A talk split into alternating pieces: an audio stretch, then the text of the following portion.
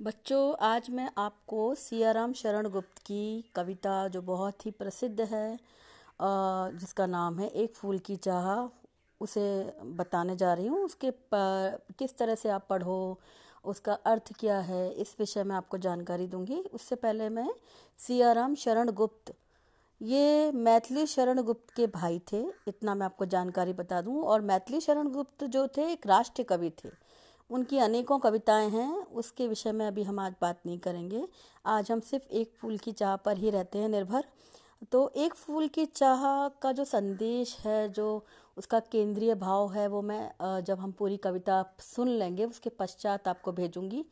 तब से पहले हम जो पहली आठ दस पंक्तियाँ हैं, उसको हम देख लेते हैं, सुन लेते हैं, ठीक है?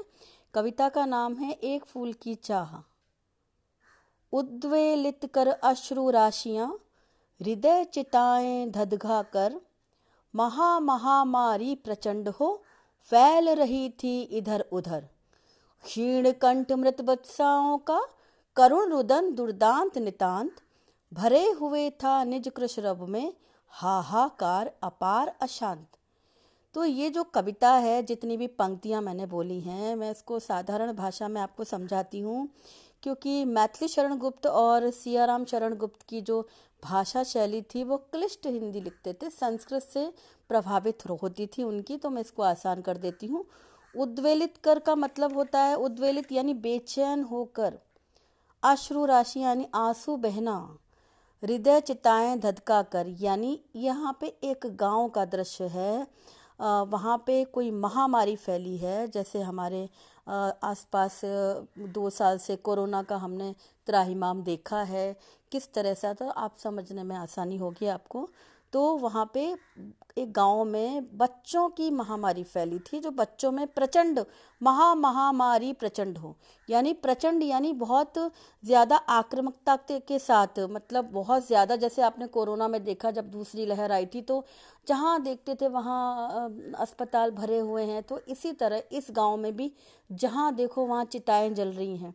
अब जिनके बच्चे मृत्यु को प्राप्त हुए हैं वो तो रोएँगे ही ना। माता पिता का सबसे बड़ा कष्ट होता है कि जब कोई बच्चा इस तरह से चला जाता है, आप देख सकते हो कि कोरोना में कितने सारे बच्चे, बड़े लोग गए हैं। तो यहाँ बच्चों की बात हो रही है।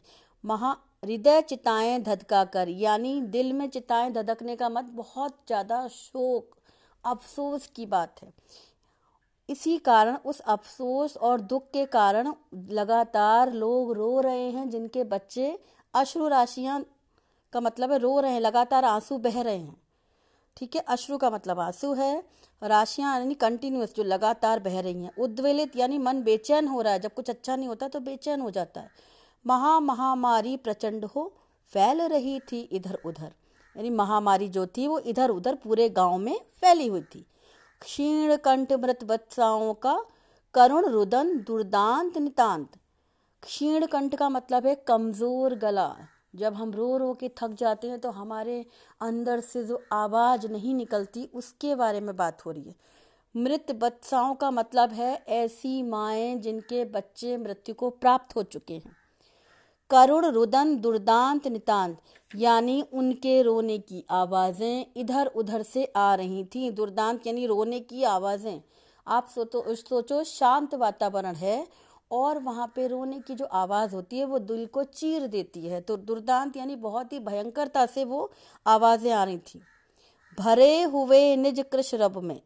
भरे हुए निज कृष्णरब में का मतलब होता है कि कृष्णरब का मतलब है कमज़ोर शरीर हो गए थे। कमज़ोर शरीरों में जिनके बच्चे माता पिता ऐसे थे जो रो रहे थे, क्योंकि उनके बच्चे मृत्यु को प्राप्त हुए थे। क्यों प्राप्त हुए थे? क्योंकि उस गाँव में भयंकर महामारी फैली हुई थी। महामारी का मतलब है पेंडेमिक आप अंग्रेज़ी में बोल सकते हो। आपने इस शब्द को दो सालों में बहुत सुना होगा, हिंदी में भी महामारी। तो वहाँ पे महामारी फैली हुई थी जो बच्चों को अपने चपेट में ले रही थी। इसलिए पहले जो पूरा जो हमने लाइनें भी पढ़ी हैं, उसमें ये बताया गया है कि किस तरह से उस गाँव का वातावरण था। तो उस गाँव के वातावरण में किस तरह से हाहाकार मचा हुआ था?